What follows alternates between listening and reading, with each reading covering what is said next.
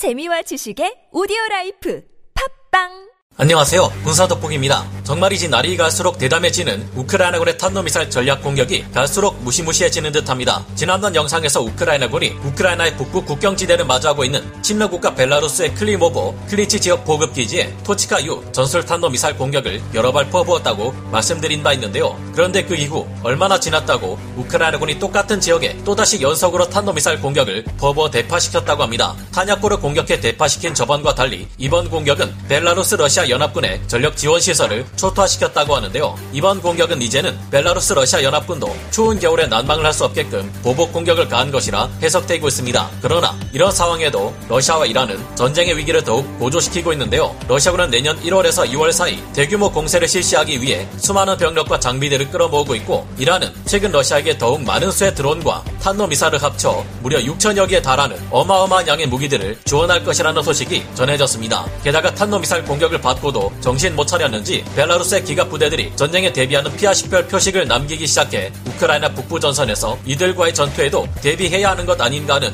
우려가 나오고 있는데요. 이 정도 물량의 무기가 지원된다면 전쟁 수행 능력을 크게 잃은 현재의 러시아가 또다시 강력한 공세를 가할 수 있는 능력을 갖추게 될 것이 우려됩니다. 그러나 최근 드디어 슬로바키아에게서 11대 미그 19 전투기들이 우크라이나에 지원된다는 소식이 전해졌고 이어서 미국이 매우 유명한 끝판왕급 화력을 가진 유도 항공 폭탄 무기 제이담을 지원할 것이라는 결정적인 소식이 전해졌습니다. 이야 우크라이나에 제이담이 지원된다니 이제 러시아군의 방어 진지에 구축된 콘크리트 요새들도 아무 의미가 없어지게 될 듯한데요. 자세한 소식 알아보겠습니다. 전문가는 아니지만 해당 분야의 정보를 조사 정리했습니다. 본의 아니게 틀린 부분이 있을 수 있다는 점 양해해 주시면 감사하겠습니다. 어느새 추운 겨울이 닥치고 12월 중순이 되었지만 우크라이나의 겨울은 우리 한국의 겨울보다 아직 비교적 따뜻한 편이라 땅이 얼어붙지 않고 있는 것으로 전해지고 있습니다. 이 때문에 우크라이나 전역의 야지들은 지금도 진창인 상태라 우크라이나군과 러시아군 어느 쪽도 본격적인 기동부대를 운용하기 어려운 상태인데요. 결국 이 때문에 러시아군은 12월이 아니라 확실히 우크라이나 전역이 얼어붙는 1월에서 2월 사이 본격적인 대공세를 하기 위해 시기를 미루고 있으며 그 대신 공중 전력을 대량으로 확보해 하늘에서 우크라이나군과 그들의 도시를 타격하려 하고 있습니다. 그런데 그 규모가 우리의 생각을 훨씬 넘어서는 대규모인 것으로 알려져 우려되고 있는데요. 현지 시각 12월 15일 나토 관계자가 최근 워싱턴 포스트와의 인터뷰에서 밝힌 바에 따르면 최근 러시아와 이들을 돕는 지원국 이란이 당초 예상되었던 수량인 2천여 기가 아니라 최대 6천여 개에 달하는 공격 드론과 수백 발에 달하는 탄도미사일을 거래하기로 합의했다고 합니다. 나토 관계자는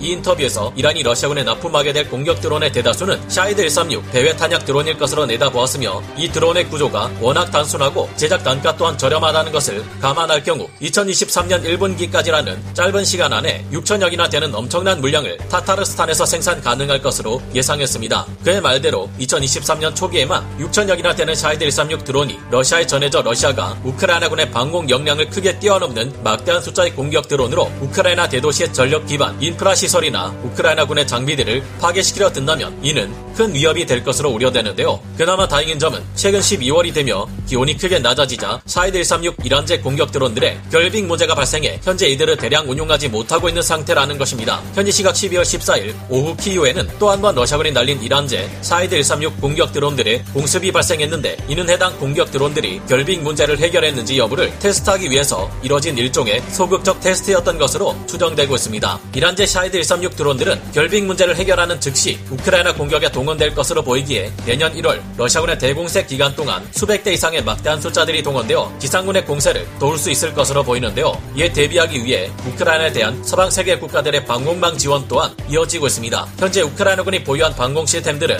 개전 초기부터 현재까지 우크라이나 영공에 날아오는 러시아 공군의 전술기들이나 드론, 순항 미사일 등을 격추하며 미사일 재고가 떨어져 가는 상태인데요. 그래서 현재 미국에서는 우크라이나에 패트리어트 PAC-3 방공 시스템 포대 한 개와 여기에서 사용할 수 있는 지대공 미사일들을 지원하고 있습니다. 패트리어트 포대에서는 150km의 단거리 탄도탄 요격을 담당하는 PAC-3용 지대공 미사일과 제공 미사일 물량인 GEM 그리고 항공기를 요격하는 데 쓰이는 PAC-2용 지대공 미사일들을 지원할 것으로 보이는데요. 미국에서는 PAC-3 발사 차량을 총 8대 지원하며 이들을 지휘할 교전 통제소 차량을 한 대, 러시아군 미사일과 드론의 접근을 탐지하는 AN/MPQ-65 레이더 차량 한 대와 지원 차량 한 대를 포함한 패키지 한 개 포대를 지원하고 현재 이를 운용하게 될 우크라이나 운용 병력들에게 속성 교육을 제공하고 있습니다. 지대공 버전 AIM-120 AMRAAM 미사일을 사용하는 또 다른 미국의 방공 시스템 NASAMS는 중단거리 요격을 담당할 것으로 보이며 이들의 요격도 실패할 경우를 대비해 독일의 게파드 자주 대공 전차가 지원됩니다. 이탈리아에서는 미국의 패트리어트 PAC-3에 준하는 SAMP/T 방공 시스템을 우크라이나 지원하기 위해 준비 중인데요. 이탈리아는 SAMP/T 한 개 포대 전체를 제공하고 이어서 사용하는 아스터 30 지대공 미사일은 프랑스에서 제공해 내년 1분기 중 긴급히 인도를 끝마칠 예정입니다. 그러나 이들 모두가 동원되어도 숫자가 그리 많지 않다는 것이 심각한 문제로 지적되고 있으며 더 많은 방공 시스템과 방공 무기 체계가 지원되지 않는다면 우크라이나 또한 이란제 드론과 탄도미사일에 의한 피해를 입을 수 있을 것이 우려되는데요. 역시나 이 같은 상황이라면 정보력과 정찰 감시 능력에서 크게 앞서는 우크라이나군이 러시아와 이란의 무기가 발사되기 전에 먼저 선제 타격을 감행해 그들의 전략 기지를 초토화시키는 것이 궁극적인 해결 방법이 될 듯합니다. 그리고 이를 위해 전해진 반가운 소식이 바로 슬로바키아에서 들려온 우크라이나에 대한 전투기 지원 소식과 끝판왕급 화력을 지닌 미국의 정밀 항공 유도 폭탄 제2담이 지원된다는 것인데요. 드디어 지난 9월 우크라이나 제공되기 위해 이관 준비를 시작했던 슬로바키아 공군의 미그 19 전투기 11대가 우크라이나 공군에 인도될 준비를 끝마친 상태라고 합니다. 이로써 우크라이나 공군은 항공 폭격을 가할 수 있는 더 많은 전력을 손에 넣었고 이제는 순항 미사일 따위와는 절대 비교할 수 없는 엄청난 화력의 항공 유도 폭탄이 지원될 준비가 이루어지고 있습니다. 아마도 이 무기는 재블린, 스팅어, 하이마스, HARM 대레이더 미사일에 이은 우크라이나군의 game changer가 되어 성 JDAM이라는 칭호를 받게 될 듯한데요. 미국의 전술기들이 주로 사용하는 합동 정밀 직격탄 JDAM이란 마크 80 시리즈의 무유도 멍텅구리 폭탄들의 정밀 유도가 가능한 업그레이드 키트를 장착한 것을 말합니다. 미국에는 마크 80 시리즈를 비롯한 수많은 재래식 무유도 폭탄 재고가 넘쳐나는데요. 500파운드 중량의 마크 82부터 1000파운드 중량의 마크 83, 2000파운드 중량의 마크 84까지 매우 다양한 항공 폭탄들이 JDAM으로 사용될 수 있으며 그 외 강력한 bunker buster 폭탄인 BLU-109와 같은 강력한 폭탄도 JDAM으로 사용될 수 있습니다. 빠르게 비행하는 전술기들에서 투발되는 이 항공 폭탄들은 날씨 등 여러 가지 조건 때문에 방어하는 측에서 전선을 유지하는 데 사용하기는 어렵지만 공세를 가하는 우크라이나군이 사용할 경우 자주포의 포탄이나 하이마스 GMLRS 로켓 등과는 비교할 수 없는 러시아군의 방어 진지를 말 그대로 가루로 만들어버릴 수 있는 막강한 위력을 가지고 있는데요. 이 사진처럼 깊이 4m, 넓이 10m의 크레이터를 형성한 것은 고작 500파운드급 항공폭탄이며 그나마도 2차 대전 시기 불발탄으로 남은 것이 무려 70년이 지난 후에 격발된 것이 이 정도입니다. 제이담에 사용되는 마크 84 2000파운드급 항공 폭탄은 걸프전 당시 사막의 폭풍 작전에서 대규모로 사용되어 이라크군의 방공망을 거의 전멸로 몰아갔던 장본인이며 그 어마어마한 크기와 화력 때문에 항공폭탄을 이용한 공습은 지상군의 화력과는 감히 비교를 거부할 정도로 차원이 다른 수준을 자랑합니다. 항공폭탄은 지대공 미사일처럼 쏘아서 날리는 것이 아니고 높은 고도에서 그냥 떨어지는 것이기에 엄청난 중력 가속도로 인해 파괴력이 더해지며 지상에서 자주포를 통해 발사되는 포탄과는 비교할 수 없는 엄청난 무게 자격이 들어가는데 2000파운드급 마크 84 항공폭탄의 탄두 중량은 무려